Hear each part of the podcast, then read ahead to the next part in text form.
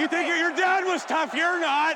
Kann nur besser werden. Hey, the only reason you're on that team is because you're fucking dad. Das ist nicht dein Ernst, ey.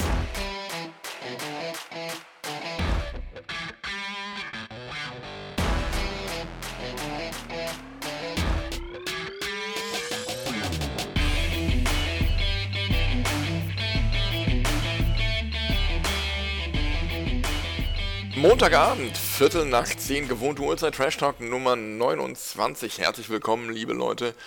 Ähm, ja, und wir sind heute zu dritt. Der Alex ist da als neuer Gast in unserer Runde. Schönen guten Abend, Alex. Ja, schönen guten Abend, Milan. Und André ist auch da. Hi. Guten Abend zusammen. Ja, letzte Woche habe ich mit dem Philipp aus Frankfurt über unsere drei Neuzugänge aus Frankfurt gesprochen, nämlich äh, über Carter Proft, Mike, Mike Fischer und Stephen McCauley. Und ähm, ja, kurz vor der Aufnahme mit Philipp kam dann der letzte, ähm, die letzte Verpflichtung der DEG wurde da bestätigt mit Jerry D'Amigo aus Ingolstadt. Und ähm, ein paar Tage vorher kam dann auch noch ähm, Brad Olsen, der zuletzt im Krefeld gespielt hat und mit D'Amigo zusammen in Ingolstadt aktiv war, als letzte Verpflichtung für den Kader der DEG. Meine Frage an dich, André. Glaubst du, das sind die angekündigten 20-Tore-Spieler? Ähm, ich glaube, Milan, dass das die angekündigten 20-Tore-Spieler sein sollen. Ich weiß nur nicht, wie die Jungs genau 20 Tore machen sollen bei der Düsseldorfer EG. Ähm, allein, also Okay, Brad Olsen, Bully-Spieler, den wir dringend gebraucht haben, so wird er zumindest angepriesen. Ähm, 20 Tore, wenn ich, wenn ich mir jetzt so seine, äh, seinen Werdegang angucke. 20 Tore hat der Mann außer in einem Trainingsspiel, glaube ich, noch nicht gemacht, ohne ihm dazu nahe treten zu wollen. Äh, sein Highscore waren 18 äh, an der Michigan Tech University, vermute ich mal äh, in der Saison 2009, 2010 als Associated Captain. Ähm, da hat er in 32 Spielen, was jetzt keine schlechte Quote ist, natürlich 18 Treffer gemacht. Ähm, ansonsten in der DEL war seine beste Quote 2017, 18, nämlich 13 Treffer in 44 Spielen, äh, was, was solide ist. Aber einen 20-Tore-Spieler sehe ich da ehrlich gesagt nicht. Also die 20 Tore hat er auch nicht in der, in der Ebel geschossen in seinem Jahr in Salzburg. Da waren es auch nur 11 in 39. Ähm, ich sehe ihn tatsächlich als einen etwas besseren Zwei-Wege-Spieler.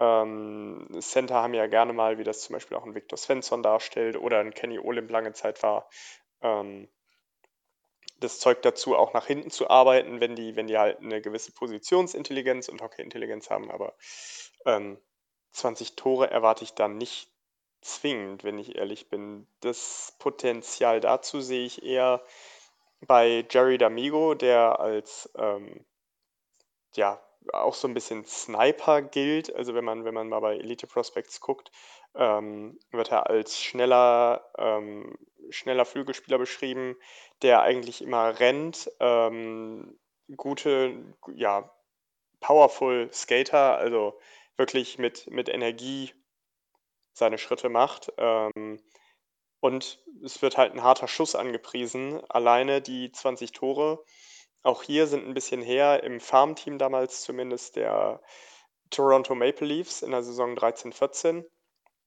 Äh, aber in Europa, in seinen Stationen in Finnland und in Düsseldorf, äh, äh, in Deutschland bei Ingolstadt, ähm, kam er da nicht dran. Was bedeutet entweder, dass er sehr viel Eiszeit bei uns bekommen müsste, ähm, ja, oder dass er sich deutlich steigern müsste und da muss man jetzt aber auch mal aufs Alter gucken. Äh, Brad Olson ist, glaube ich, Mitte 30. Jerry D'Amigo ist jetzt äh, auch immerhin schon ein, äh, immerhin schon 30. Weiß ich nicht. Da braucht es die entsprechenden Nebenspieler. Ähm, hui, ähm, Alex, also ich bin da nicht, nicht zu 100% überzeugt, dass das die Jungs sind, die uns im Alleingang in die Playoffs schießen. Nee, das stimmt, da gebe ich dir so ein bisschen Rest. Ähm, ich finde, die DG hat sich auch irgendwie keinen Gefallen getan mit dieser Aussage vorher, äh, es werden noch zwei 20-Tore-Stürmer äh, geholt. Ähm, da hat man sich ja irgendwie ein bisschen festgenagelt auf diese 20 Tore. Und da hat man jetzt irgendwie die Erwartungen ganz hoch äh, geweckt und äh, dann kommen die beiden. Ich finde die beiden gut, auf jeden Fall. Es ist auf jeden Fall kein Fehler. Es ist grundsolide. Beide ja, sind absolut gestandene DL-Profis. Ähm, mit denen kann man auf jeden Fall arbeiten. Und äh, ja, wie gesagt, die Erwartungen waren sehr hoch, deswegen war ich dann auch erstmal so ein bisschen enttäuscht. Ähm, weil die Spieler kannte man ja da so ein bisschen aus, aus Ingolstadt, da waren sie auch gut. Ähm, da waren sie ja, glaube ich, nicht in der Top-Reihe, verbessert mich da. Da sind sie, glaube ich, ähm, und ähm, bei uns werden sie, glaube ich, mehr Eiszeit bekommen, äh, bekommen müssen wahrscheinlich auch. Ähm, aber ich finde sie, wie gesagt, gut, solide. Und ja, es, unsere Situation aktuell mh, hm, ist halt schwierig. Und da finde ich es halt generell auch gut, dass man ja solide arbeitet. Ähm, und wir haben ja noch auch Ausländerlizenzen und je nachdem, vielleicht geht ja noch was, aber erstmal fand ich es jetzt gut und äh, ja, solide, wie gesagt. 20 Tore wird schwierig, aber ähm, ja, je nachdem, mit wem sie dann zusammenspielen, das können wir auch nochmal nachher drüber sprechen, das ist ja auch eine spannende Geschichte, ähm, sind sie jetzt, wie gesagt, kein Fehler und ja, mit denen können wir erstmal arbeiten und vielleicht steigern sie sich ja nur noch. Ja, wir werden sehen. Ähm, Jerry D'Amigo, ein starker Bully-Spieler, du hast es vorhin, glaube ich, gesagt, André. Ähm, ich versuche gerade mal was herauszufinden. Nicht D'Amigo, Brad Owens, Entschuldigung. Ähm, was suchst du denn, Milan? Ähm, Bully-Quote 63,5% gewonnen letzte Saison für Krefeld.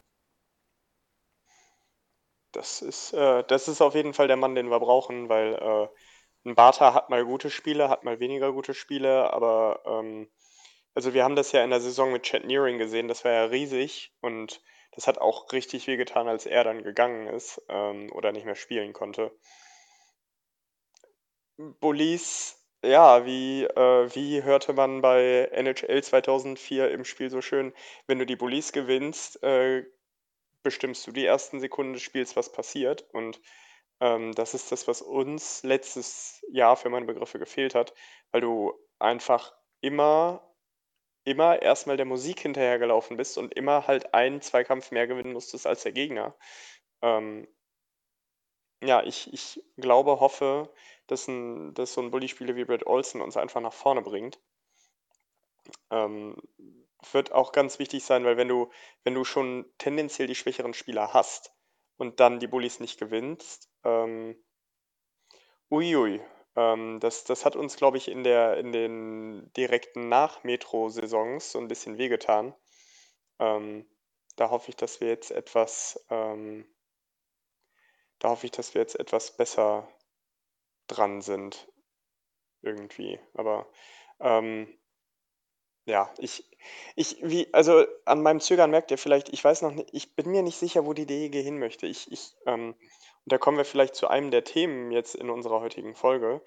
Ich habe auch noch keine Fantasie, wie die Reihen aussehen sollen, weil du kannst ein paar echt brutal starke Reihen machen, ähm, hast dann aber hinterher Reihen, denen du mehr oder weniger die DEL-Tauglichkeit absprechen kannst. Ähm, oder du machst einen Mischmasch und es kann halt sein, dass du ähm, dass du einfach keine Reihe hast, die sich dauerhaft durchsetzen kann, Milan. Aber du als unser Reihenmeister hast da vielleicht schon Fantasien. Ich habe da im Moment noch überhaupt keine Fantasien. Ähm, was ich dir sagen kann, ist, dass Carter Proft, das hat der Philipp ja letzte Woche auch schon gesagt, ein relativ stabiler Bully-Spieler ist. Der hat in der vergangenen Saison zwar in der DEL 2, aber immerhin auch 56% seiner Bullies gewonnen ähm, waren auch knapp an die 600 insgesamt über die ganze Saison gesehen. Und ähm, ähm, Ja, McCauley hat ja auch dann, ne, die haben sich das ja wohl so ein bisschen immer geteilt. Hat, die haben sich das geteilt. Er hat äh, fast 800 Bullies genommen über die Saison und davon auch 57% gewonnen. Also da haben wir uns sicherlich verstärkt. Was mir so ein bisschen Kopfschmerzen bereitet hat. Ähm, ich glaube, ich habe das in der Folge mit Philipp auch schon erwähnt. Ähm, Ich lese euch jetzt mal Namen vor. Alexander Barter, Tobi Eder, Mike Fischer, Stephen Macaulay, äh, Jakob Meilenschein, Brad Olsen, Carter Proft, Cedric Schiemens und Viktor Svensson. Sind alles Spieler, die Center spielen können. Zwar teilweise nicht ausschließlich, die teilweise auch auf dem Flügel ausweichen können, aber laut Elite Prospects alles Spieler, die centern können. Wer spielt denn da überhaupt Center? Das ist ja jetzt ein Überangebot. Hm. Boah, wer kann das centern? Also ich also ich kann mir zum Beispiel einen Barter sehr gut auf dem also ander fangen wir mal anders an. Center sollten immer die spielen, die auch Bullies können. Das ist für mich ganz klar ein Brad Olsen, das ist für mich ein Viktor Svensson. Ähm, ich weiß nicht, wer wer hat denn in Frankfurt gecentert in der Reihe? Das haben die sich mehr oder weniger geteilt. Ich könnte mir durchaus vorstellen, dass ähm, Prof die offensiven Bullies gespielt hat und dann nach dem gewonnenen Bully mit seiner Körpermasse, seiner Statur, seiner Größe vors Tor gezogen ist, während Macaulay eher die defensiven Bullies gespielt hat. Wäre vielleicht so ein Ansatz, den ich da hätte. So, aber also ich, ich möchte dem Alex Barter jetzt nicht zu, zu nahe treten, aber für mich ist Barter einer unserer schwächeren Bully-Spieler, einer unserer besseren Stürmer, auf jeden Fall. Also nach wie vor ein Stürmer mit DEL-Format, mit jetzt äh, rundrum 38 Lenzen plus minus. Ich weiß jetzt gerade sein Geburtsdatum nicht. Ähm, ich sehe den ähm, Tobi Eder nicht so gerne. Deswegen, wenn es jemanden gäbe, wie zum Beispiel Brad Olsen, der jetzt, der jetzt die erst, der in der ersten Reihe spielen sollte, was ich für einigermaßen gewagt hielte, könnte ich mir zum Beispiel Barter statt am Bullypunkt auf dem Flügel vorstellen. Äh, oder an einer Center-Position statt auf dem, Center, auf dem Flügel, aber ähm, so viele Plätze haben wir nicht. Aber das ist ja tatsächlich so ein Ding im Eishockey, dass man äh, Center, mehr Center holt, weil man denen einen höheren Eishockey-IQ sagt. Ähm, ich kann mich da an Bruins Team erinnern, wo, glaube ich, boah, lass mich mal überschlagen. Eins, zwei, drei, vier, fünf, sechs, sieben Spieler centern konnten, die alle gespielt haben. Äh, sprich, da sind einige auf den Flügel ausgewichen. Ähm, ja, deswegen, also ich, ich glaube, einer, einer der Frankfurter Jungs, Olsen, Svensson, ja, plus X werden centern. Das ist so meine Vermutung. Was, was würdest du denn vermuten, Alex, wer da centern darf? Ja, beim Centern bin ich tatsächlich so bei euch. Ich bin irgendwie nicht so der Freund äh, von den Reihen durcheinander schmeißen, irgendwie so richtig. Also äh, es ist so ein bisschen wie an der Playstation oder so bei NHL, bei den Playstation-Spielen, äh, wo man dann immer so eine, dann so, weiß ich nicht, so stelle ich mir dann immer so für mich die Reihen zusammen. Ähm, dann wäre für mich jetzt Olsen mit D'Amigo und ich würde, glaube ich, da sogar ja, einen Tobi Eder oder halt einen Fischbuch dazu äh, stellen weiß ich nicht, wer da besser passt. Der Fischbuch war eigentlich ganz gut, fand ich mit Bartha. Und El und Bartha haben auch gepasst. Dann hätte ich dann die Reihe und dann gesagt, die, die erste mit Olsen, D'Amigo und, und Eder. Und die Frankfurter, die haben ja zusammen gespielt. Dann hätte ich jetzt gedacht, dass man die zusammenlässt, tatsächlich. Ähm, weil die ja dann soweit sich gut kennen und dann sich gerne auch die Bullies weiter teilen sollen oder können. Und äh, ja, dann hätte ich tatsächlich Svensson in der vierten Reihe auf den Flügel gestellt. Aber ja, das, äh, das kann auch gerne irgendwie anders, das können sie sich auch gerne anders aufteilen. Ist auf jeden Fall eine sehr spannende Geschichte und äh, ja, muss man wahrscheinlich dann echt nochmal abwarten, wie das alles harmoniert. Also ich würde mich jetzt einfach mal festlegen, dass Daniel Fischbuch zusammen mit D'Amigo und Olsen die erste Reihe bildet. Wäre eine super Reihe. Wäre eine super Reihe. Wenn das passt, wäre es durch das Deck unterschreiben. Zweite Reihe wären dann für mich äh, wäre die Frankfurter Reihe mit Fischer, Proft und Macaulay. Ja.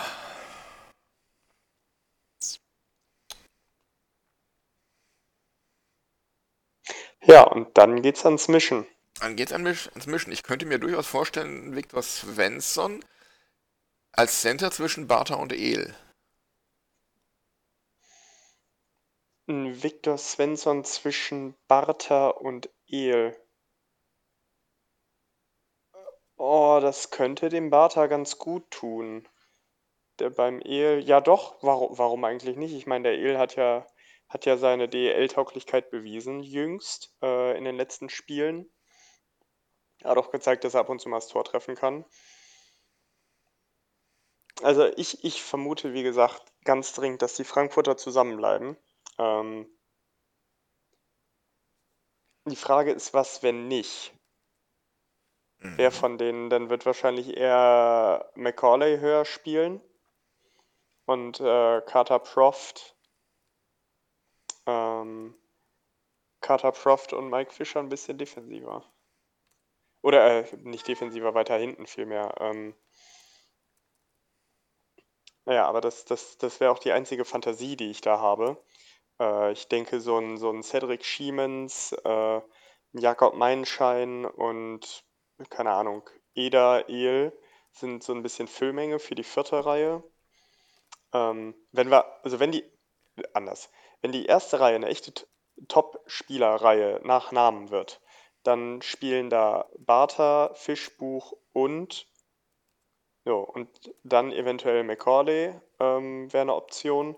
Wenn die zweite Reihe, oder, oder auch ein D'Amigo, könnte auch sein, wenn die zweite Reihe entsprechend aufgestellt wird, müsste da Olsen spielen, meiner Meinung nach, mit D'Amigo und dann Macaulay, vielleicht auch mit, äh, mit Carter Proft.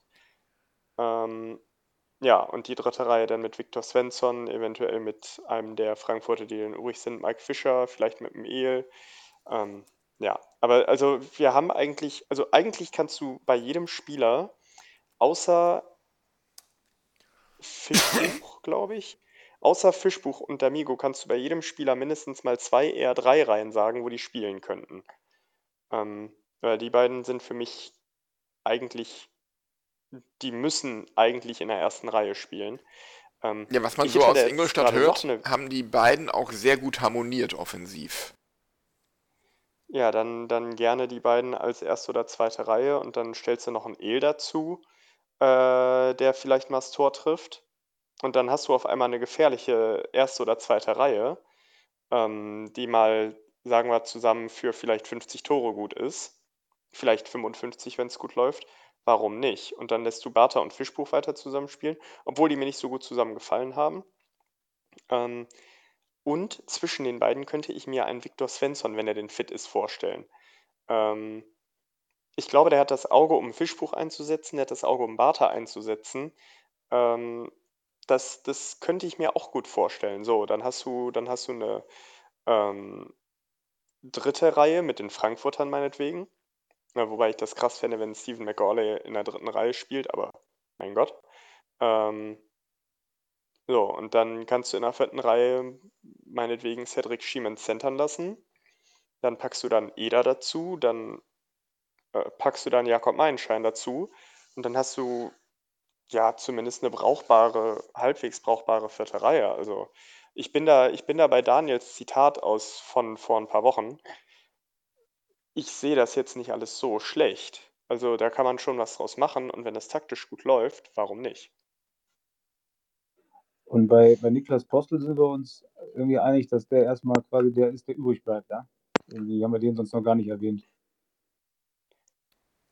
Gute Frage. Ich kann sein Potenzial nicht so einschätzen. Also ich habe den immer nur so, we- ich weiß, ich weiß gar nicht, ob der gegen die DEG so viel Eiszeit bekommen hat, aber äh, deswegen, das ist, das ist für mich schwierig einzuschätzen. Aber dafür machen wir ja demnächst auch noch weitere Folgen mit Gästen von abgebenden Vereinen, die uns dann mehr über diese Spieler erzählen können. Ja, zum Ja. Beispiel. Hatten Ja, sich ja die Kollegen aus München schon äh, angeboten. Zum Beispiel. ja, das muss Genau, man, aus Ingolstadt haben wir auch. erwähnen, dass Sorry, das Alex. eine gute, ne, ich wollte nur sagen, dass das eine echt gute Idee war oder ist. Und äh, mir die letzte Folge auch echt ganz gut gefallen hat, weil man die Spieler ja gar nicht so kennt.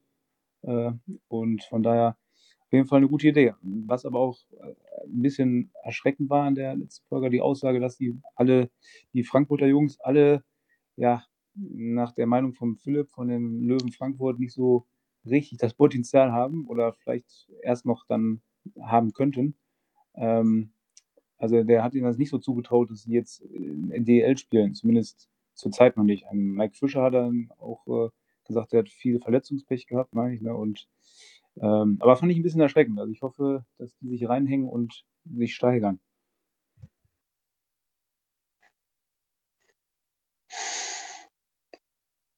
Ja, reinhängen, ähm, denke ich, werden sie au- sich auf jeden Fall.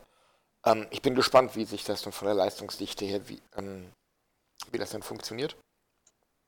Ähm, auf Mike Fischer bin ich gespannt. Ich habe es ja in dem Podcast mit Philipp gesagt, dass er mich von der Beschreibung her sehr an Alex Palbisch erinnert hat. Ähm, bin gespannt, wie das dann wird auf dem Eis. Ähm, ja. Sind wir also gespannt, was da kommt. Ähm, Was ist denn, wenn wir, wenn wir nach Geschwindigkeit aufstellen? Dann würde auf einmal dann wohl so ein Mike Fischer mit dem, ähm,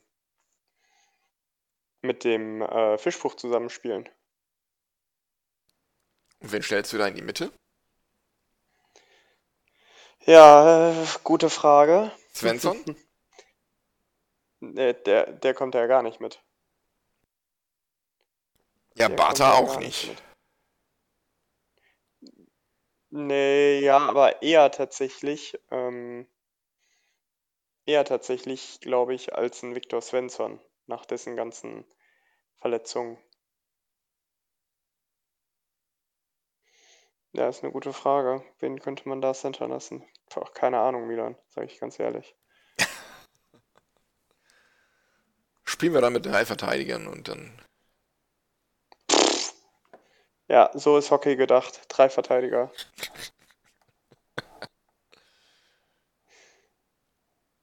Ja, Nee, ich, ich finde das ultra schwierig und ähm, aber haben wir jetzt nicht bald schon die ersten Vorbereitungsturniere? Ich habe irgendwo, glaube ich, auch was gesehen, dass jemand, das woanders schon gespielt wird. Ähm, ich guck mal oder nach. irre ich mich da? Ich schau mal eben nach. Der Google Wizard.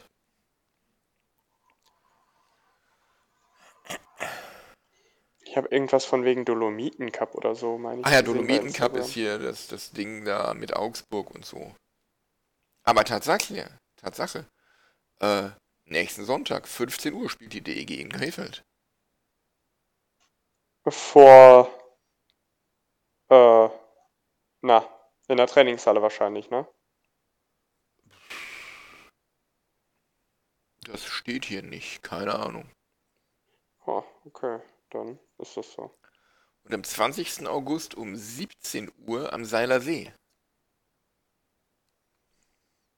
Ja, da steht, glaube ich, auch schon ohne Zuschauer, meine ich, oder? Ich habe hier unsere Seite gefunden. Äh, man kann das durchaus sein, das erstmal ohne Zuschauer. Also in Krefeld sind keine zugelassen, das habe ich irgendwo gesehen. Ja, da wollte ich aber auch legen. Auch keine. Ja.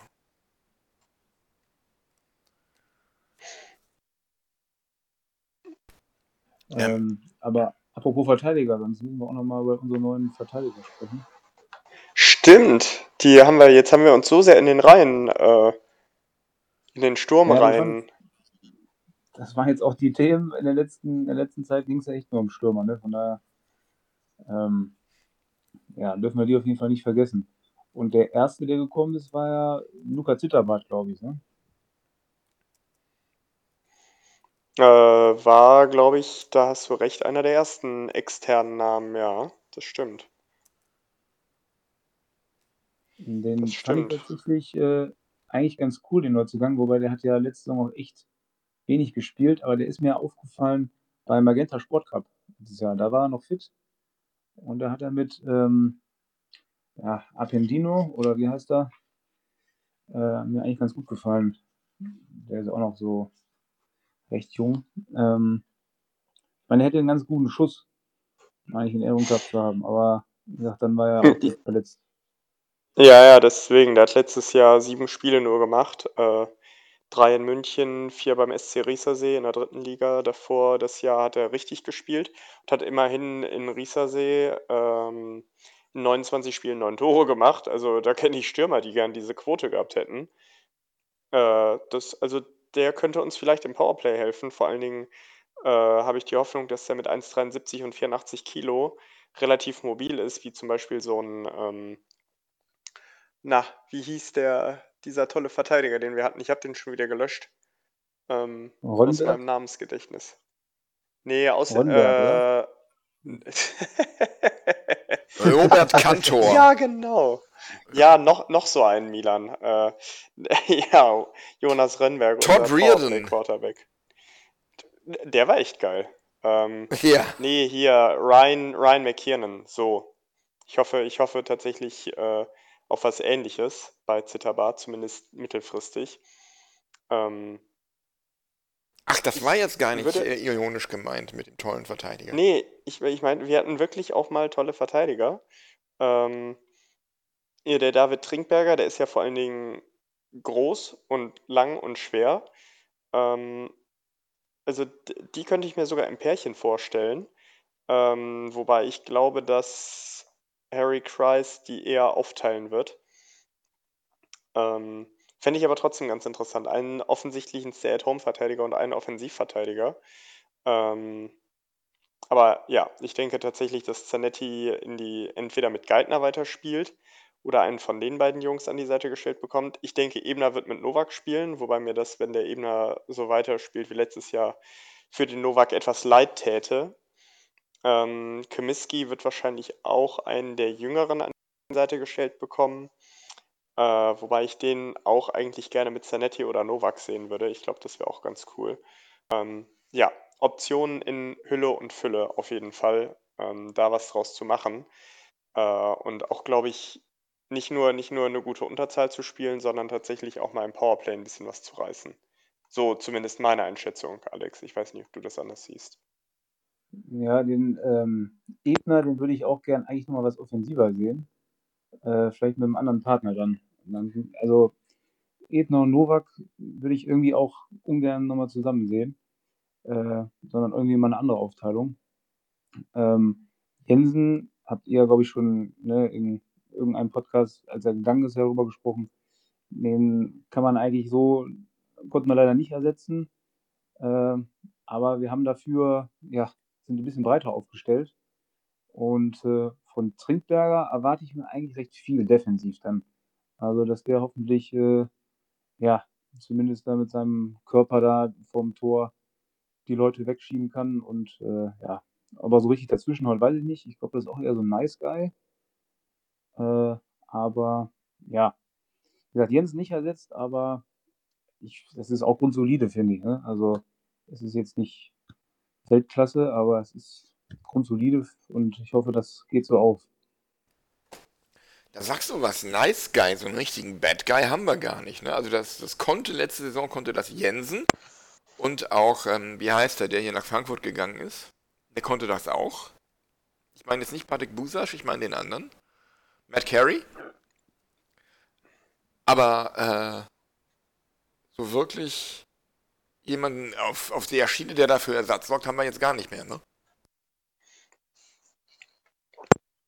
Ja, finde ich auch. Also Zanetti, wenn er wieder fit ist, vielleicht noch so, ne? aber ansonsten, ja, gebe ich dir vollkommen recht. Also äh, der Carter Proft hat vielleicht so das Potenzial, wenn man, äh, meine ich, hier auch vom letzten Podcast was raushören konnte, dass der körperlich und generell vielleicht das Zeug hätte und es vielleicht auch hoffentlich auch mal macht. Wobei ich Ja, glaube, die- das, da- das, das war eher so in der Richtung gemeint, dass er dann mal ein dummes Stockfoul oder ein dummes Halten oder Haken oder irgendwie sowas zieht, als, Ja, stimmt, stimmt, das war auch, das hast recht. als dass er da unnötig irgendwie die Handschuhe wegschmeißt oder so. Aber André, ich hatte dich unterbrochen. Ähm, nee, also ja, hattest du, aber nicht schlimm. Ja, ich, ich ähm, hoffe eigentlich auch, dass äh, so ein, so ein Carter Prof zumindest mal, dass du einen hast, der das Potenzial hat, die äh, Handschuhe auszuziehen. Weil das brauchst du auch. Aber wir haben da oft genug drüber geredet, dass wir, dass wir uns halt mehr oder weniger nur auf den Sack geben lassen da teilweise. Ähm, ja, und das ist halt, das ist halt eigentlich überhaupt nicht in Ordnung, dass wir da unser Team so, unser Team so schwächen und die, die äh, Spieler mit, mit Potenzial ähm, und das brauchen ein paar junge Spieler eigentlich. Ähm, das wird jeder so allein lassen. Das, das ist nicht, was ich in Ordnung finde. Aber gut, Milan, äh, das ist ja ein Horn, glaube ich, in das bläst du auch gerne und reichlich. Ja, sehr gerne, sehr gerne und sehr reichlich. Da dürften uns andere Teams die Saison wieder einmal haushoch überlegen sein, was den Assi- und Pöbelfaktor auf dem Eis angeht. Ähm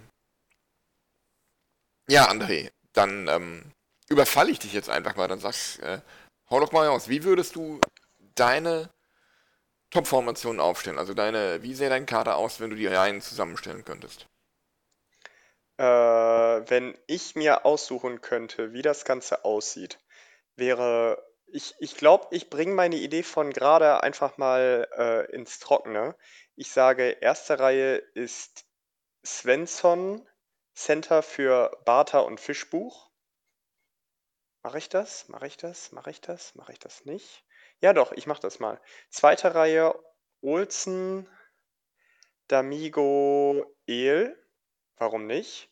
Äh, dritte Reihe Frankfurt, also Macaulay, Proft und Fischer. Und vierte Reihe dann Schiemens äh, mit Eder und ab und zu mal äh, Nick Postel dabei. Verteidigung Kamiski und ja komm, hauen, wir mal raus. Kamiski und Zanetti. Äh, zweite Verteidigerreihe nehmen wir mal Novak und Novak und äh, Zitterbart. Und dann zum Schluss äh, äh, Ebner mit Trinkberger. So, das wäre das wäre das, was ich mir da vorstellen kann. So, was sieht denn, wie, wie kann sich unser Gast das denn vorstellen? Mm, ja, wie gesagt, äh, im Sturm hatte ich ja, glaube ich, schon gesagt, also D'Amigo Olsen will ich zusammen auch lassen und äh, dann dazu, ja, Fischbuch oder Eder halt. Ähm, und in 3-2, ich würde Bartha centern lassen. Das war unser bester Center noch. Also ich würde es irgendwie weiter probieren. Mit El an der Seite. Ähm, fand ich gut letzte Saison. Und dann halt dann auch Fischbuch oder Eder. Ähm, und dritte Reihe die Frankfurter. Und vierte, ich würde den Svensson in die vierte Reihe setzen und ja, soll er sich das gerne aufteilen mit äh, Meilenschein, äh, das Centern und dann Jimenez dabei. Ich weiß gar nicht, ob der so ein guter Center ist. Ich würde ihn jetzt auf dem Flügel auch lassen. Und Verteidigung würde ich machen, ähm, ich würde Zanetti und Geithner zusammenlassen. Finde ich auch nicht schlecht. Ähm, ich würde dem Komiski den, den Novak vielleicht geben. Äh, Trinkberger Ebner. Ebner, der konnte, der hat ja eine Zeit lang hat mal ganz gut gescored. Also der kann das eigentlich. Wenn er vielleicht ein bisschen mutiger wird wieder vorne. Hm. Ja gut, Zitterbart und den Heinzinger habe ich da noch. Ja, Zitterbart muss man erstmal gucken, wie der sich entwickelt nach der Verletzung. Und der siebte Verteidiger muss ja wahrscheinlich der Heinzinger erstmal sein wegen der U23-Regelung. Oder Milan? Äh, ja, genau. Ähm, ich schreibe das alles gerade mal mit. Wer weiß, wofür man das gebrauchen kann. Ähm, also bei mir wäre die erste Reihe ähm, Damigo Olsen mit Fischbuch zusammen. Ich hätte tatsächlich, die zweite Reihe wäre bei mir die Frankfurter Reihe mit Fischer, Macaulay und Proft. Ähm, in der dritten Reihe wären es dann bei mir ähm, El und Bartha mit Svensson in der Mitte. Und äh, die vierte Reihe wären dann bei mir Meinschein, Schiemens und Eder. Äh, in der Verteidigung würde ich Karl Kamiski in der Tat neben ähm, Luca Zitterbart stellen. Ich würde Zanetti mit Geiter zusammen aufstellen. Und dann halt, auch wenn ich damit ähnlich Bauchschmerzen habe wie André, Novak weiter neben Ebner spielen lassen. Ja. Du würdest sie nicht trennen? Äh, doch, eigentlich schon gerne. Ich wüsste nur nicht so recht wie. Ähm, ich könnte mir Novak eigentlich auch ganz gut neben Kamiski vorstellen.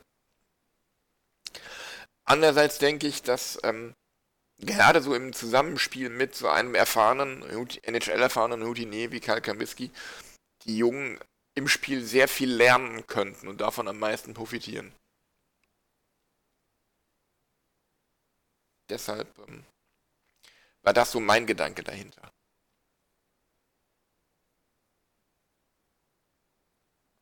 Ja, wobei ich finde den Kamiski ein bisschen verschenkt, äh, wenn du den nur mit, mit irgendwelchen jungen Typen da zusammenstehen lässt. Ähm, Fände ich schade, weil der ist so gut und wenn der eigentlich nur im Kopf hat, so, okay, wie sorge ich dafür, dass der jetzt was nicht verkackt, der Mann neben mir, ähm, dass, dass einen das so ein bisschen hemmt. Das fände ich da so, ich da so schade, weil äh, läuferisch ist Kamiski einer der besten Verteidiger der Liga für meine Begriffe. Und wir brauchen wirklich alles an Eishockey, was wir kriegen können nächstes Jahr. Ja, da hast du auch wieder recht. Ähm, dann würde ich überlegen, wen stellen wir denn an seine Seite? Ich würde dann wirklich eher sagen Bernhard Ebner. Und nicht Marco Nowak. Ähm, einfach wie Alex das gerade gesagt hat, weil Ebner offensiv ein bisschen mehr Potenzial hat, glaube ich. Dass er dann an der Seite von Kamiski ausspielen könnte.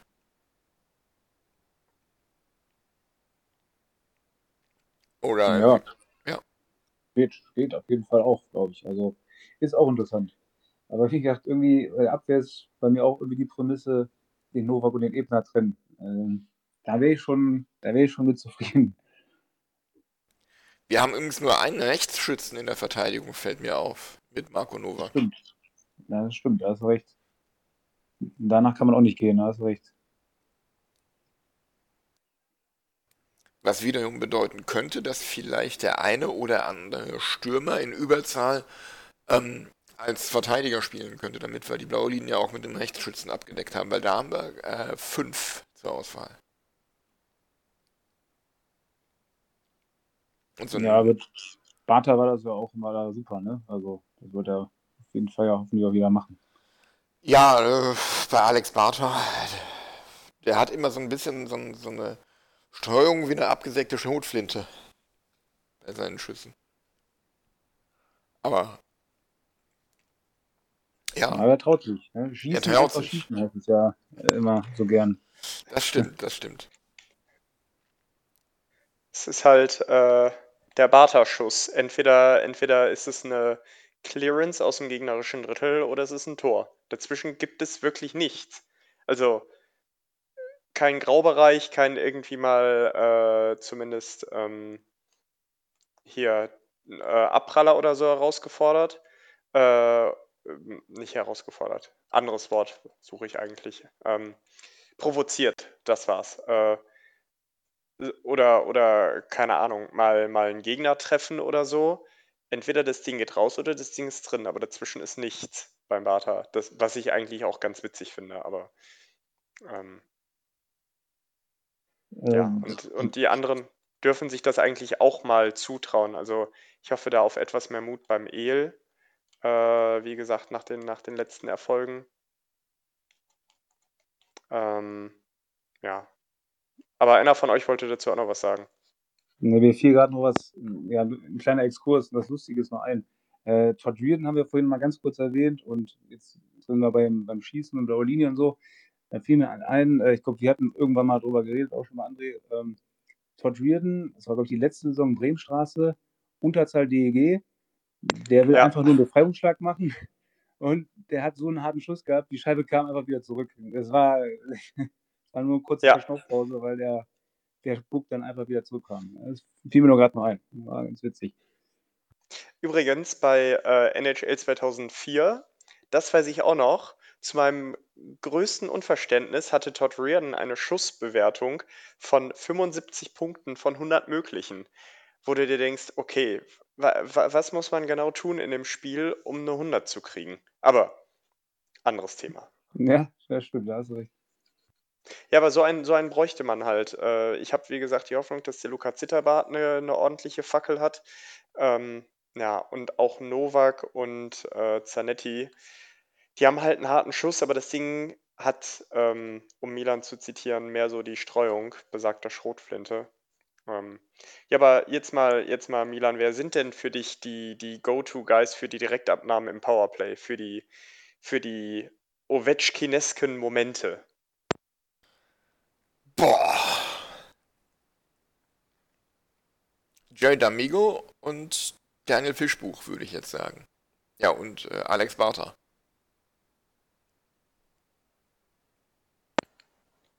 Punkt.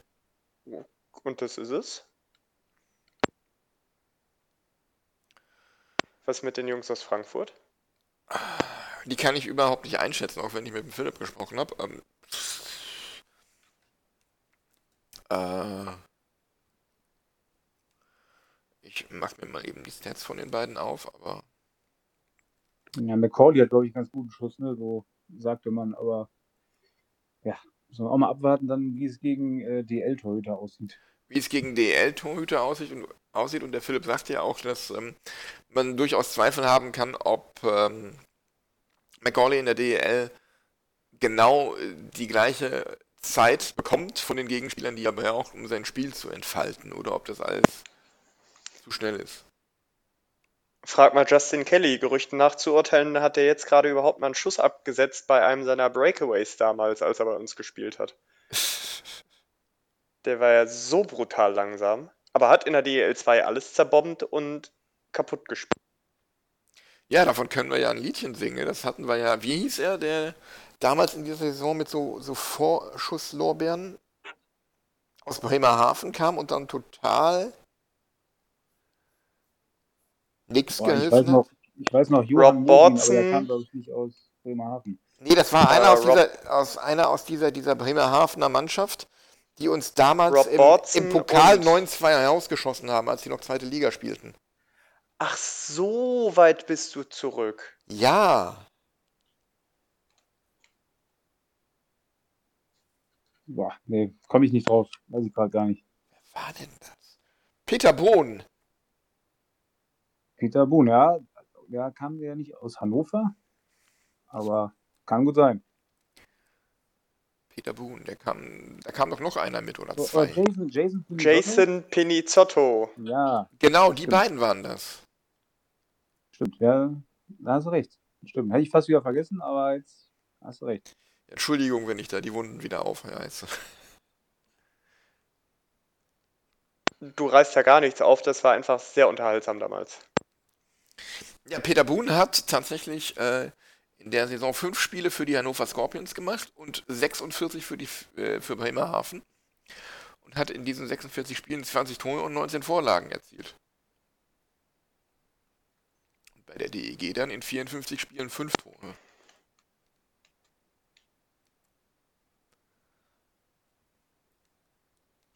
Ja, das war, das war eines dieser Talente.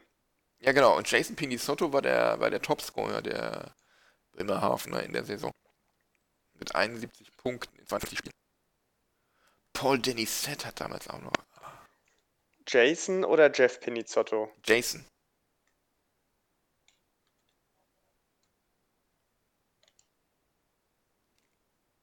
Ja, den muss ich jetzt hier auch nochmal googeln. Das muss ich mir auch nochmal angucken. Da alles für Namen gespielt haben. Boah, und Peter Boone hat seine Karriere 2019 beendet. Nach 13 Spielen in der vierten äh, Liga für den EC Wilhelmshaven Sande. Ja, für wen auch sonst ist man geneigt zu fragen. Also meinst du, die Karriere ist eher im Sande verlaufen? Die ist versandet. Ah, was für ein Name. Nee, nee, nee. Peter Boone.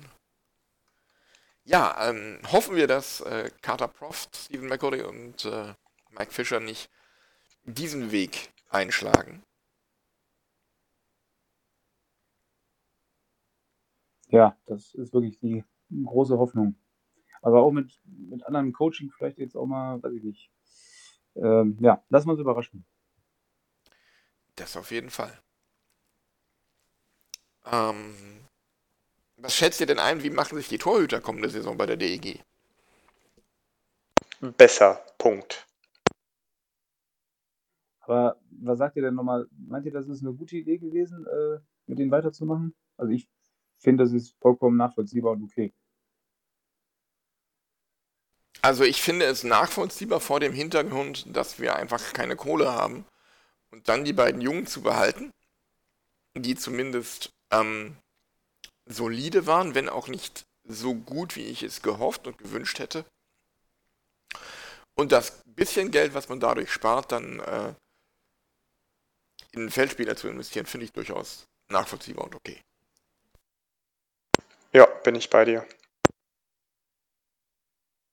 Ja, und eine Steigerung ist ja vermutlich auch zu erwarten. Dann ist das wirklich, ja, in unserer Situation ist das wirklich, finde ich auch vollkommen in Ordnung.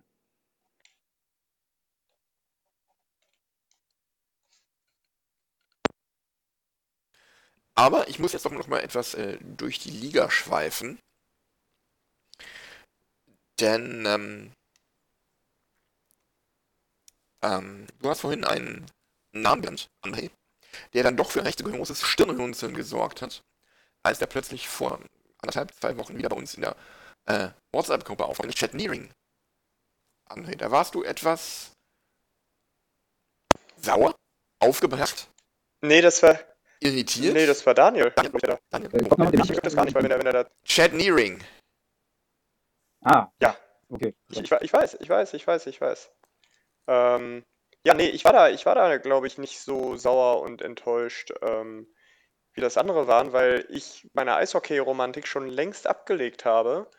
Ähm, wenn Chat Nearing woanders Kohle verdient und, ähm, und wir so dämlich waren, ich war, glaube ich, dämlich auf die, auf die DEG, äh, äh, ich war dämlich auf die DEG. Ich war ein bisschen sauer auf die DEG, glaube ich, dass sie das nicht besser hinbekommen hat, aber so eine richtige Hasskappe hatte ich da jetzt nicht auf. Ähm, hätte man einfach klüger machen können als DEG und das ist es. Ähm, aber ansonsten, ja, mal gucken. Ich meine, nur weil er da einen Vertrag hat, heißt das nicht, dass der da jetzt, äh, dass der da jetzt für die Düsseldorfer, äh, für die, für die Augsburger die, die ähm, Meisterschaft. Ähm, Scheibe macht ist keine Teilnahme. Also da müssen wir, da müssen wir alle mal ruhiger werden. Ähm, mein Gott, und wenn es ihm gelingt, ist doch, ist doch okay. Der Junge hat, hat das in Düsseldorf gemacht, was wir, was wir von ihm gewollt haben. Ähm, hat Pech mit der Verletzung gehabt. Anders kann man das echt nicht sagen. Der hat sich das auch anders vorgestellt. Ähm, der wird nicht gesagt haben, ja, geil, hier schön dreiviertel Jahr in Düsseldorf gezockt und dann, und dann konnte ich in die Heimat wegen Verletzung. Der wird sich das auch anders vorgestellt haben. Äh, vor dem Hintergrund.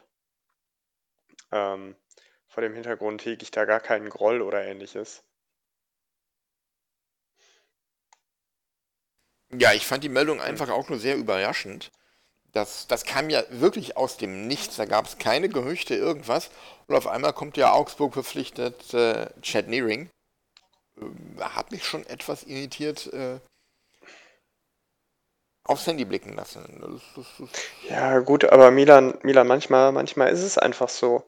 Manchmal hat macht da einer den Anruf, auf den die anderen Teams nicht kommen und äh, ja, dann, dann spielt er woanders. Also, wie gesagt, nehme ich, nehme ich da echt gar keinem übel. ja, ich, ich ihm auch nicht. Und ähm, ich denke, er wird nicht sonderlich teuer sein. Er wird versuchen, sich da über diesen Vertrag in Augsburg ähm, wieder in die, in die Liga zu spielen, gucken, ob der Körper mitmacht. Und dann, äh, ja, wird er schauen, was passiert. Werden wir sehen. Was war denn dein Gedanke, Alex, als du das mit Chat Nearing gelesen hast? Ja, tatsächlich wie bei euch. Also irgendwie hätte ich auch gedacht, dass man irgendwie zumindest vorher mitbekommt, dass er wieder fit ist und dass halt Gerüchte rumgehen. Dann hätte ich auch gedacht, dass irgendwie, wobei man weiß es nicht, dass die DEG ähm, irgendwie auch Ansprechpartner zumindest von ihm ist. Äh, oder dass Niki Mon zumindest Kontakt mit ihm noch hatte oder hat. Ähm, und genau, dass das so plötzlich kam, das hat mich auch komplett überrascht. Und dann Augsburg, also wenn er nach Bremerhaven gegangen wäre, dann hätte ich auch gesagt, ja gut, kennt er ja auch alle, hat auch eine gute Zeit gehabt. Und aber Augsburg, keine Ahnung, die müssen den ja auch irgendwie auf dem Zettel gehabt haben. Ähm, Aber äh, ja, hätte ich auch gern bei uns irgendwie gesehen. Ist wirklich die Frage, wie fit er ist. Aber ich hätte mich über die Nachricht gefreut. Und dann, wenn das natürlich geklappt hätte, fand ich einen super, oder finde ich immer noch einen super Spieler eigentlich, wenn er fit ist. Und äh, fand ich damals auch eine richtig gute Verpflichtung. Und umso ja, schade war es, dass er dann lange ausgefallen ist. Aber das war wirklich die Überraschung schlechthin. Ja, überraschend war das auf jeden Fall. Und eine andere Personal, die ja aktuell so ein bisschen, glaube ich, als Gerücht auch gilt, ist natürlich wieder Descheno, weil der, glaube ich, den, der Vertrag wird aufgelöst in Schweden. Und äh, ich glaube, in einem Live-Interview ähm, hat Mond, glaube ich, auch mal gesagt, dass er so zu teuer ist für uns. Also zumindest hat er das dann nett umschrieben. Aber wäre natürlich auch nicht schlecht, aber ist wahrscheinlich unrealistisch. Ich fürchte auch, dass wir Herrn Deschenaux nicht in Düsseldorf sehen werden auf Zeit. Ähm, das, das ist vorbei. Das gibt es jetzt erstmal nicht die nächsten Jahre, dass, dass wir uns äh, so Deschenaux Martinsen mäßig äh, die Spieler zurückholen. Ich würde es gern sehen, aber ich glaube, dafür ist den Jungs dann doch die Kohle ein bisschen zu wichtig. Ja, aber vielleicht hat man ja nochmal Glück und erwischt nochmal genau so einen wie Martinsen, wie der Shano, wie äh, Kalle Ritterwald damals. Hm, das stimmt, aber aktuell haben wir, ja, weiß ich nicht, glaube ich, keinen, der so überraschen kann. Also freue ich mich natürlich freuen. Jungs aus Frankfurt sind da vielleicht prädestiniert für, aber irgendwie die anderen hatten da mehr Potenzial zu überraschen, fand ich, als, als jetzt. Das ist, wie gesagt, ein bisschen solider, finde ich, diese Saison. Ja, das, das sehe ich tatsächlich so wie du, Alex. Ich meine, ähm, die Jungs, die da geholt worden sind, sind halt gestandene Spieler. Und äh, ein Deschenaux oder, oder auch ein Ritterwall, das waren halt damals so, ähm, so kleine Wundertüten, als man die geholt hat, weil du brauchtest einfach irgendeinen Ausländer, der ein bisschen zocken konnte, der aber gleichzeitig noch so jung war, dass er sich vielleicht über die DEL für Höheres empfehlen wollte. Und äh, solche, solche hast du im Moment gar nicht im Kader. Der Deschenaux, für den war das ja auch nur ein Sprungbrett und das ist auch völlig okay. Für einen Ritterwall genauso. Ähm, deswegen, so wirklich gestandene Leute haben wir damals nicht geholt, anders als jetzt. Und kann ja auch nach hinten losgehen, ne? Also, äh, ja, Johannes Johannessen hat vielleicht seinen Job soweit gemacht, aber ja, da hätte man, glaube ich, auch mehr erwartet, wenn man jetzt nur ein Beispiel nimmt.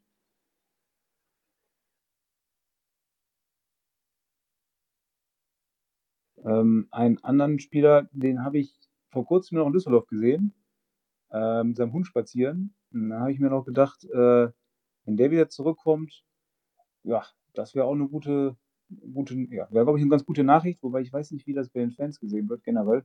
Äh, Philipp Kogula tatsächlich. Wir wissen ja alle, er ist mit Düsseldorf sehr verbunden, hat aktuell, ich meine, keinen Vertrag und äh, ist natürlich auch wieder ein gestandener Spieler. Kostet natürlich auch was, aber wer weiß, ob er nicht äh, jetzt nochmal irgendwie sagt, ich bleibe hier in meiner Heimat.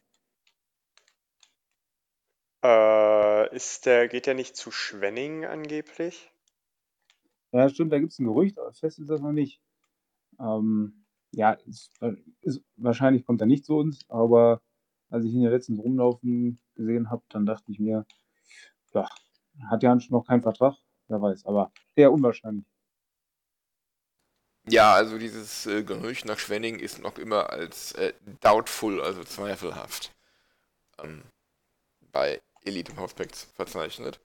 Ähm, was ich gerade so beim äh, auf die Schnelle gefunden habe, ist das Gerücht, dass Jaden Descheno tatsächlich wieder in die DEL kommen könnte, und zwar nach Mannheim. Ja, okay. Okay. Und dann frage ich mich, was die eigentlich da vorhaben in Mannheim.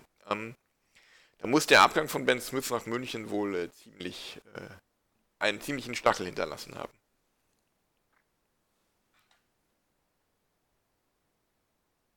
Ja. Wobei ich auch davon ausgehe, dass sich die, die Münchner, ähm, äh, dass sich die, ja doch, dass die Münchner wirklich alles geboten haben, inklusive äh, Prima Nocta auf die hübscheste in der Geschäftsstelle, ähm, was du finden konntest, damit die, damit die jetzt wieder um die Meisterschaft mitzocken, richtig. Also ich glaube, die waren, die waren zuletzt so angefressen. Ähm, Ich glaube, die wollen. Die wollen ganz, ganz dringend. Und ich meine, äh, wenn du halt nicht lieferst, Red Bull kann halt immer noch sagen, ja, reingehauen, abgehauen, dann macht euren Scheiß mal ohne uns. Das kann ja auch immer noch passieren. Ja, möglich ist das. Ähm, hätte ich jetzt auch nicht so viel gegen. Äh, aber die haben schon so einen vollen Kader, die Münchner.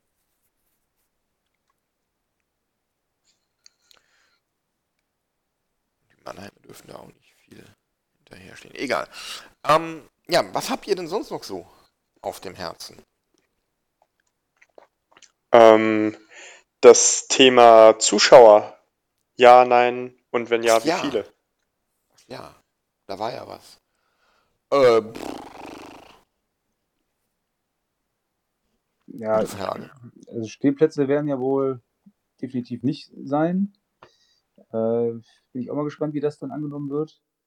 Ähm, wenn Zuschauer überhaupt reingelassen werden wieder, ne? Aber ja, wahrscheinlich dann auch nur Geimpfte. Ne? Ähm, ja, es wird ja schwer zu sagen.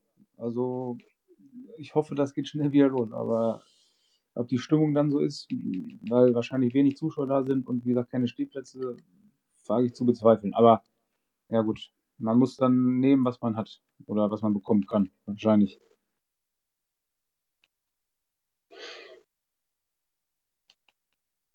Ja, das denke ich ähnlich. Also ich fürchte auch, dass es keine Stehplätze geben wird erstmal.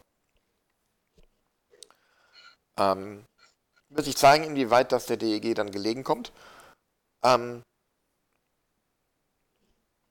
aber ähm, ich denke, wenn es am Ende zu Saisonbeginn 50% Auslastung werden, können wir uns sehr glücklich schätzen. Ich rechne aber mit weniger.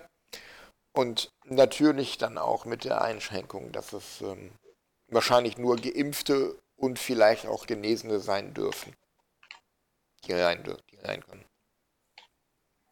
Äh, André, wie ist der Stand bei den Dauerkarteninhabern oder Leuten, die eine haben wollen? Da bin ich jetzt auch nicht so, da kannst du wahrscheinlich mehr zu sagen. Ich weiß auch nicht, ob das alle Leute so wissen. Ich habe dazu noch gar nichts gehört. Ähm, ich habe dazu noch gar nichts gehört. Ich hatte ja letztes Jahr meine Dauerkarte ähm, ja, vorreservieren lassen für dieses Jahr. Ähm, beziehungsweise habe dann halt gesagt, behalte das Geld für dieses Jahr und schenkt mir die dann nächste. Das war ja diese Option B, ähm, die man sich da auswählen konnte. Deswegen, aber ich habe dazu auch gar nichts gehört, ehrlich gesagt. Keine Mail, nichts. Ähm, ja. Und deswegen, ich, ich, ich weiß auch nicht, wie das, ähm, wie das funktionieren soll hinterher, weil du hast ja doch einige, ähm, einige Leute, die auf der Geraden stehen. Und wie das dann funktionieren soll, ist, ist mir ein Rätsel. Ich glaube, die DEG weiß das selber noch nicht so ganz. Ja, ist auch irgendwie die Frage, wie die Leute das annehmen dann so, ne? Also, wenn man jetzt nur, ja, mal so einen Vergleich kurz zu Fortuna macht, erstes Heimspiel irgendwie 17.000 hätten reingedurft, 12.000 noch was oder so waren da. Äh, hätte ich jetzt nicht gedacht. Ich hätte gedacht, die 17 kriegt man irgendwie voll beim Topspiel jetzt gegen Bremen auch. Äh, und da behaupte ich jetzt einfach mal, dass die Leute da irgendwie auch nicht so viel Bock haben, da irgendwie in so einem halbleeren Stadion zu stehen oder nicht auf ihrem Stammplatz sitzen zu dürfen oder sowas. Äh, das ist dann auch nochmal echt ein interessantes Thema. Ja, und wir, wir wissen ja, wie ähm, unsere Fanbasis zum Teil auf Veränderungen des Gewohnten reagiert. Das ist ja mit ähm, konservativ noch sehr wohlwollend umschrieben. Ja, da hast du recht, das stimmt. Ähm, und ähm, was ich dann teilweise bei, bei Facebook lese von Leuten, die DEG und Fortuna-Fans sind, die dann sagen, nö, ich habe zwar diesen komischen, wie heißt das, Supporter-Pass oder sowas? Ja, genau. Ähm, Ja, den habe ich mir übrigens geholt. Äh, ja, das ist aber dann halt nochmal ein komplett äh, anderes Ding, als das in Düsseldorf möglich ist. Also, ähm, ich habe, die, die sagen, die kommentieren auch immer unter, der, unter jeden Fortuna-Beitrag, deswegen lese ich, sehe ich das halt, weil es mir angezeigt wird. kommentieren dann halt darunter, ja, ich habe mir jetzt hier den Supporterpass geholt, aber ich gehe nicht hin, solange ich Maske tragen muss, solange ich nicht mit allen Kumpels äh, vor dem Spiel äh, mein Bier trinken, meine Bratwurst essen kann und all sowas. Aber ich habe das Ding zwar, aber ich werde es erst nutzen, wenn es wieder normal ist. Und, ähm, ich könnte mir durchaus vorstellen, dass ähm, es bei der DEG ähnlich ist, weil wir ja auch ein sehr ähm, sensibles Klientel haben, was Veränderungen angeht, wenn ich da so an,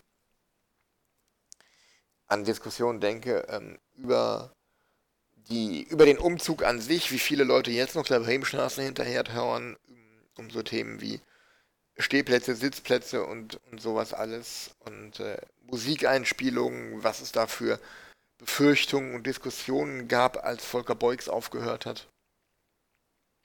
Ähm, ja, wird auf jeden Fall schwierig und eine Herausforderung für die DEG, das Ganze so zu verpacken, dass es ähm, angenommen wird, auch wenn ich Frieda das durchaus zutraue. Wäre vielleicht ein Thema für eine Folge mit Frieda irgendwann mal, vor Saisonbeginn. Ähm, ja, und dann wird sich zeigen, wie sich das auch vom Infektionsgeschehen her entwickelt. Ich könnte mir sogar vorstellen, dass man irgendwann nicht direkt zu Saisonbeginn, aber vielleicht so ab Weihnachten, ab Neujahr, ähm, auch die, die Zuschauerkapazität dann nochmal erhöht, unter der Bedingung, dass es dann vielleicht wirklich nur getestet, äh, Geimpfte und, und Genesene sind, die zusätzlich irgendwie einen tagesaktuellen Test vorlegen müssen oder irgendwie sowas in der Richtung, dass man das kombiniert und dann sagt, okay, unter diesen Voraussetzungen keine Stehplätze, nur Geimpfte und Genesene und aktueller Test, könnt ihr 75, 80 Prozent hereinlassen oder sowas. Könnte ich mir durchaus auch vorstellen. Hm, ja, und morgen, meine ich, setzen sie sich auch nochmal zusammen und dann gibt es vielleicht auch eine andere Regelung mit dem Inzidenzwert. Das wäre so eine kleine Hoffnung, dass man irgendwie ja, andere Faktoren da nimmt als den Inzidenzwert und dann ja, vielleicht besteht dann die Hoffnung, dass äh, auch dann ja auch mehr Zuschauer als vielleicht jetzt so nach der aktuellen Regelung zugelassen werden, äh, rein können. Also müssen wir mal morgen, glaube ich, abwarten. Ich meine, ich meine, morgen wäre es. Ja, genau. Morgen ist wieder Ministerpräsidentenkonferenz und ähm, da geht es dann aber, glaube ich, eher mehr so darum, ähm, Privilegien für Geimpfte und Genesene beziehungsweise Aufrechterhaltung von Einschränkungen für freiwillig nicht Geimpfte. Ja, sowas wie äh, Bürgertests kostenpflichtig für Leute, die sich nicht impfen lassen wollen und solche Geschichten. Ja, okay. Auch heikles Thema. Ja. André, was denkst du denn, wie sich das mit den Zuschauern entwickelt? Hm.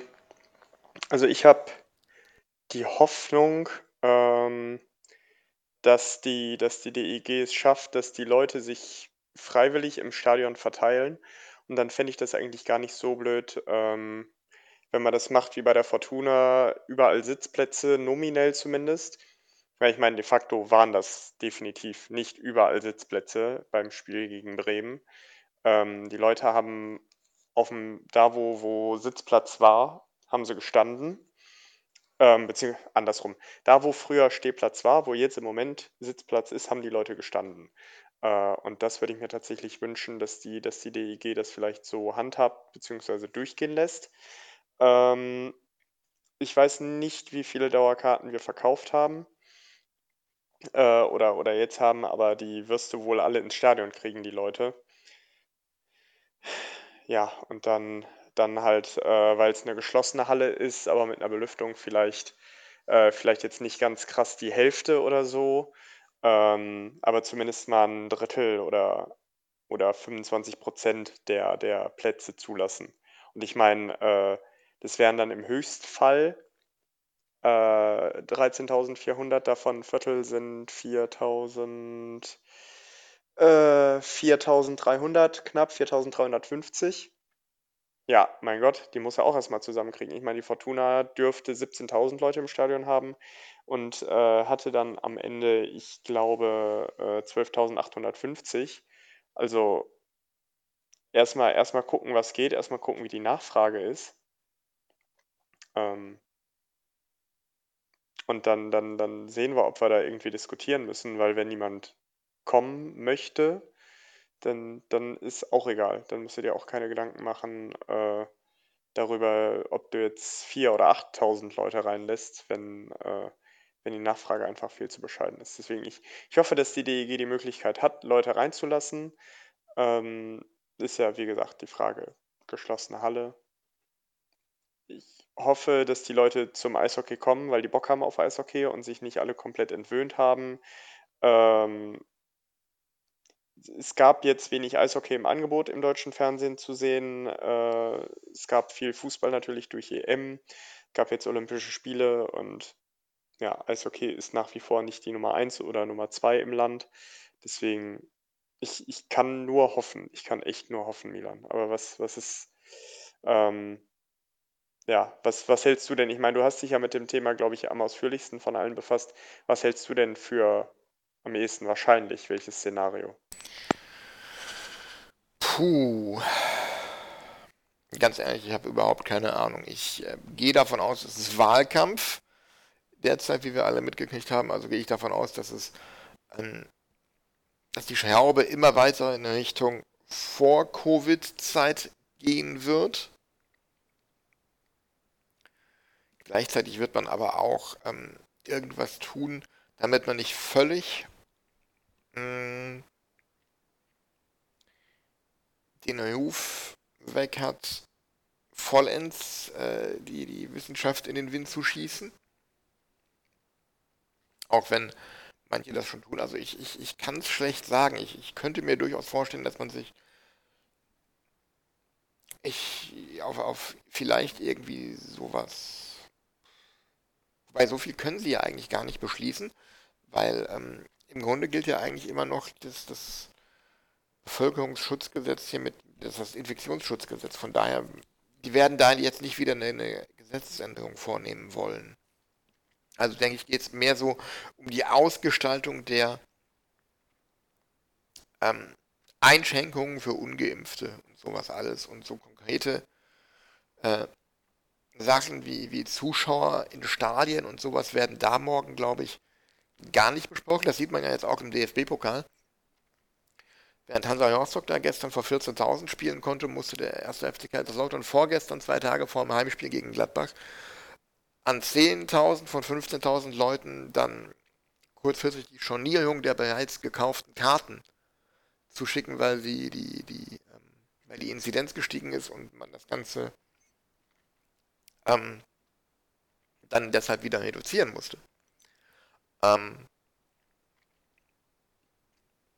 was ich mir vielleicht vorstellen könnte, ich, ich persönlich halte wenig davon, dass man die Auslastung der, der Krankenhausbetten und der Intensivstationen mit als Faktor mit reinnimmt. Weil ich finde, damit läuft man an dem Infektionsgeschehen hinterher, weil es ja erst was, was ist, ähm, was man messen kann, nachdem die Infektion zwei Wochen vorher schon stattgefunden hat. Das ist so, als würde man mit dem Auto gegen eine Wand fahren und erst anfangen, zu, auf die Bremse zu treten, wenn man schon steht. Ähm, das bringt ja nichts. Von daher könnte ich mir durchaus vorstellen, dass man bei diesen Tests dann neben dem, dem Abstrich, der dann genommen wird, auch noch erfasst, ob die Personen äh, geimpft sind oder nicht. Und dass man quasi zwei Inzidenzwerte parallel auswertet, nämlich die Inzidenz unter den Geimpften und den Ungeimpften. Das kann man zwar statistisch jetzt schon ermitteln, wenn man sagt, okay, wir haben jetzt, wie viel sind es, 65% geimpft ähm, dass man dementsprechend dann ähm, berechnet, ja, die Inzidenz unter den Geimpften ist so und so und unter den Ungeimpften so und so, ähm, weil dann da das Risiko, sich zu infizieren, wesentlich höher ist und sowas alles. Ähm, das wäre aber alles sehr statistisch und wenig mit, mit äh, wenig fundiert, was die Evidenz angeht. Daher würde ich ich finde das einen guten Kompromiss zu sagen, dass man wirklich zwei Inzidenzwerte oder zwei, dass das Infektionsgeschehen der beiden ähm, Gruppen vollständig geimpft und ungeimpft erfasst und dann darauf dann Maßnahmen ausrichtet. Wäre was, was ich mir gut vorstellen könnte. Ja, das würde ich auch okay finden. Also das wäre, glaube ich, die, ja, ich weiß nicht, ob man das fairste Regelung nennen kann, aber das würde ich nachvollziehen können zumindest. Und das lässt hoffen. Also ich glaube auch in Krankenhäusern aktuell meine ich behaupten zu können, dass das relativ gut aussieht, zumindest bei uns hier in der Ecke. Ja, das ist wohl so und das ist, ähm, es zeigt sich wohl auch ziemlich stark, dass ähm, das, das wird ja erfasst bei den ähm, Infektionen, wie dann der Verlauf ist. Da wird dann ja aufgeschlüsselt zwischen ähm, geimpft und nicht geimpft. Da gibt es ja Statistiken zu. Deshalb kann man ja auch relativ gut sagen, dass so eine vollständige Impfung zu 90 bis 95 Prozent vor einem schweren Verlauf schützt. Ähm, ja, stimmt. Ja. Ich kenne auch mittlerweile welche, die Corona trotz Impfung gehabt haben oder haben. Äh, das ist durchaus, ja, kenne ich jetzt auch schon ein paar. Aber das stimmt, bei denen waren die Symptome zum Glück äh, nicht so stark. Also das, wenn das mit der Impfung zu tun hat, dann ist das schon, schon eine deutliche Verbesserung. Ja, man, man liest ja auch immer wieder, dass ähm, Menschen trotz Impfung an Corona gestorben seien. Das, das, ja, das, das mag durchaus passieren, aber da muss man sich die Fälle auch mal ganz genau einschauen. Das sind dann wirklich ältere Menschen, über 60, teilweise über 80, über 90, wo dann aber auch eine einfache Grippe, auch wenn ich diesen Vergleich einfach hasse, wo eigentlich jeder Infekt potenziell lebensbedrohlich ist. Und das ist ganz egal, ob du dagegen geimpft bist oder nicht. Wenn du kannst es immer trotzdem irgendwie kriegen. Und ähm, wenn du da dann jemanden hast, der über 80, über 90 ist, der vielleicht schon irgendwie ein Leberleiden hat, irgendwie krebskrank ist oder immunsuppressive also Immunantwort unterdrückende Behandlungen erhält, weil er vielleicht irgendwie ähm, was transplantiert bekommen hat, weil er eine Chemo hat oder sowas, ähm, dann ist es durchaus möglich, dass auch geimpfte, vollständig geimpfte einen schweren Verlauf erleiden oder möglicherweise auch daran sterben. Ähm, aber das sind dann halt wirklich tragische Einzelfälle, die in der persönlichen individuellen Krankheitsgeschichte begründet liegen. Ähm, wohingegen ich überhaupt kein Verständnis habe, ist, dass wenn Leute, bei denen überhaupt keine medizinische Kontraindikation vorliegt, ähm, dass die sich nicht impfen lassen. Da fehlt mir jedes Verständnis für, muss ich ganz ehrlich sagen. Und ähm,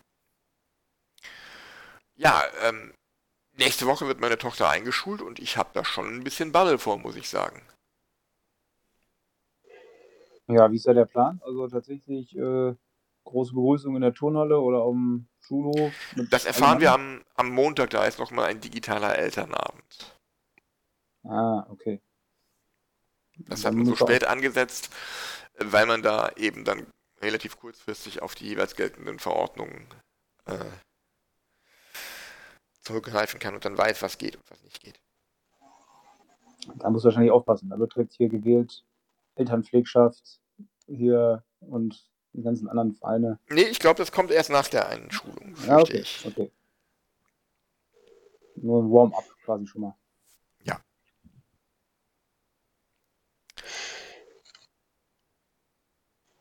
Ja. Also, was, was denkst du an, wie entwickelt sich das morgen weiter? Was, was? Ich, ich habe da, also die Frage ist, ob es irgendeine andere irgendeine andere Kennzahl gibt, an der man sich orientieren wird. Ähm, irgendwie hier die, die, die Auslastung der, der Intensivbetten ist ja eine, ähm, ist ja eine Kennzahl, die heiß diskutiert wird. Ähm, aber das, darauf wird es ankommen.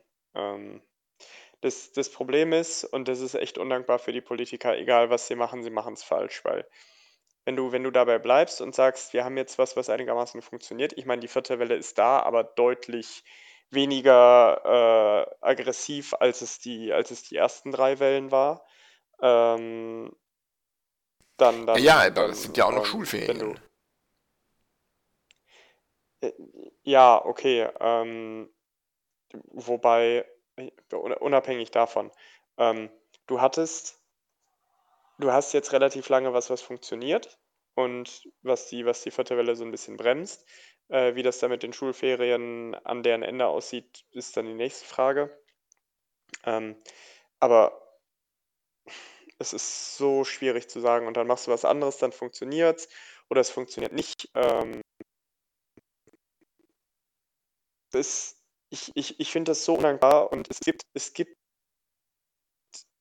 man weiß nicht, was richtig ist. Und bei der Ministerpräsidentenkonferenz ähm, geht es darum, das aktuell geringste Übel rauszufinden. Und wie gut das dann war, wird man ja erst viele Jahre oder gar Jahrzehnte hinterher bewerten können. Deswegen ähm, eine Einschätzung, mir fallen da, mir fallen da jetzt aus dem Stehgreif, ich würde mal behaupten, fünf Szenarien ein und ähm, ja, weil das hier nicht der Corona-Podcast ist, ähm, be belasse ich es einfach bei dieser Bewertung. Milan, ich hoffe, das siehst du mir nach. Ja klar, alles gut, alles gut. Ähm, haben wir sonst noch was über die DEG oder die DEL allgemein? Außer dass Daniel sich schon freut, dass die ersten Vereine ihre Trikots vorgestellt haben. ähm, nee, ich glaube nicht, wenn ich kurz was zu den Trikots sagen darf. Die finde ich alle hässlich bisher. Echt? Also ich finde, ähm, die von Ingolstadt finde ich gar nicht mal so schlecht. Ich fände es halt geiler, wenn sie das so gemacht hätten wie Köln, dass nämlich jedes Trikot das gleiche Design nur in anderen Farben hätte. Aber sonst finde ich die von Ingolstadt gar nicht schlecht. Wer hat denn sonst noch? Ja, Augsburg ist halt immer schwierig mit den Farben, ne? Ja, Augsburg, Nürnberg hat, Ingolstadt, äh, Iserlohn hat. Ja, Nürnberg, äh, Nürnberg finde ich geil. Ganz ehrlich, die machen seit Jahren ziemlich geile Trikots. Nee, kriegt mich nicht. Kriegt mich leider überhaupt nicht. Iserlohn, die haben so ein, so ein Federmuster oder so. Das fand ich ganz nice. Von der Idee her. Ähm, gut, gibt es irgendwas Neues in der NHL über, über Jack Eichel? Nee, ne? Nö.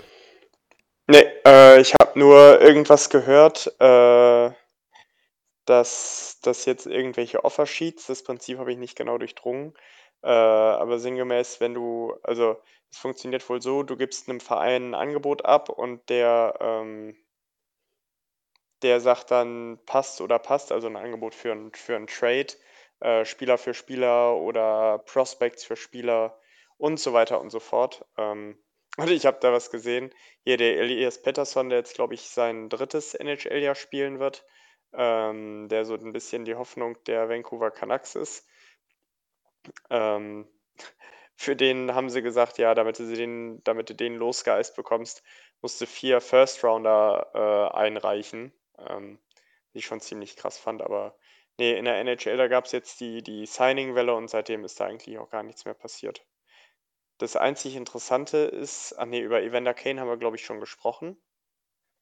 Ähm, nee, deswegen NHL still ruht der See. Ja, das Einzige, was mir noch einfällt, wo wir nicht drüber gesprochen haben, weil es äh, wenige Stunden nach unserer letzten NHL-Folge kam, ist das äh, ist der Wechsel von Ryan Reeves. Der ja schon recht aufsehenerregend war.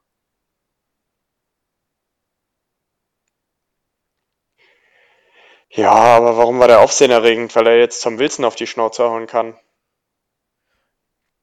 Ja, aber da hat man ja schon, äh, wer war's? Tinori? Ja, aber der, ich weiß nicht, ob der ein hinreichendes, äh, ob der hinreichend gut ist, um Tom Wilson wirklich in die Schranken zu weisen. Ich glaube nicht, es, es geht, dass es ausschließlich um Tom Wilson geht, sondern ähm, man hat ja damals, als dieses Beben bei den Rangers war, als die ähm, John Davidson und äh, äh, war es Glenn Stacer?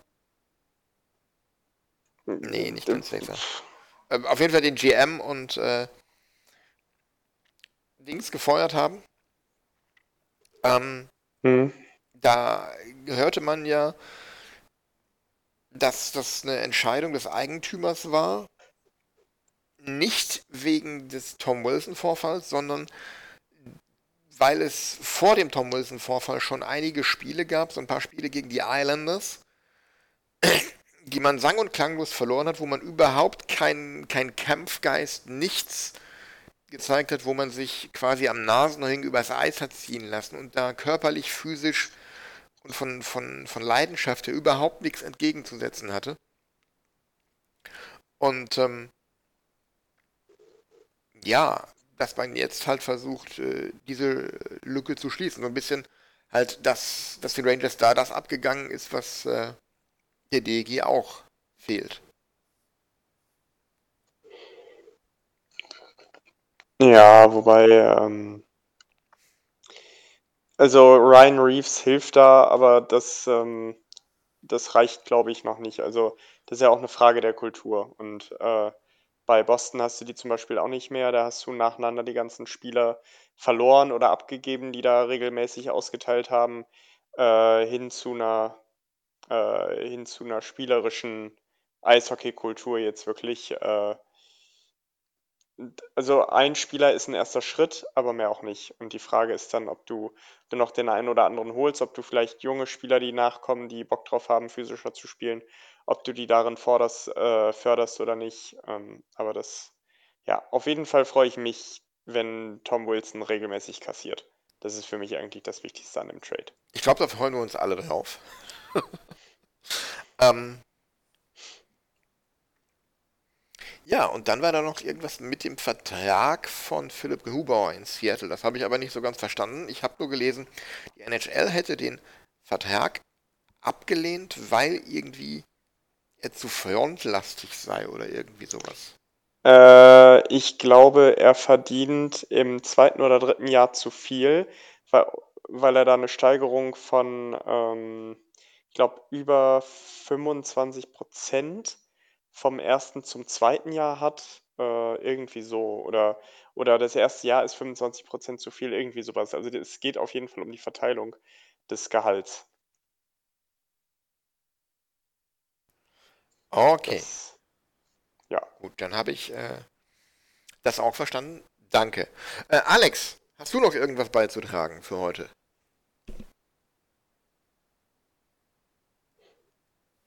Glaube, wir haben Alex verloren. Alex ist eingeschlafen. Na gut, erstmal du, André. Hast du noch irgendwas? Nee, gar nicht. Gar nicht. Vielen Dank. Danke der Nachfrage. Aber ich bin glücklich und zufrieden und freue mich auch so langsam aufs Bettchen. Da schließe ich mich an. Morgen wird nämlich ein etwas längerer Tag für mich. Auch wenn ich Urlaub habe. Mal schauen, vielleicht kriege ich morgen Vormittag die Folge noch online gestellt. Das wäre ganz gut. Ja, dann ähm, fange ich mal mit berühmten letzten Worten an. Ähm,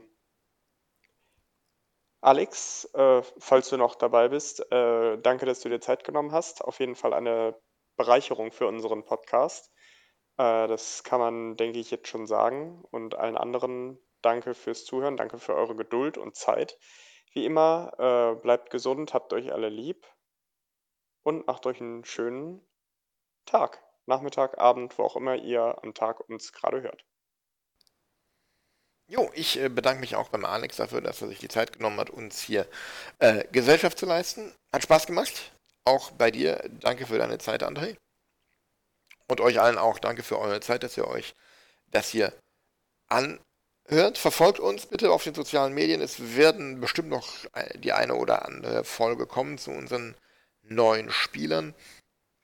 Und ähm, Vielleicht machen, hauen wir auch nochmal so die eine oder andere Off-Topic-Sonderfolge aus. Wir hatten da in der WhatsApp-Gruppe so ein paar lustige Ideen.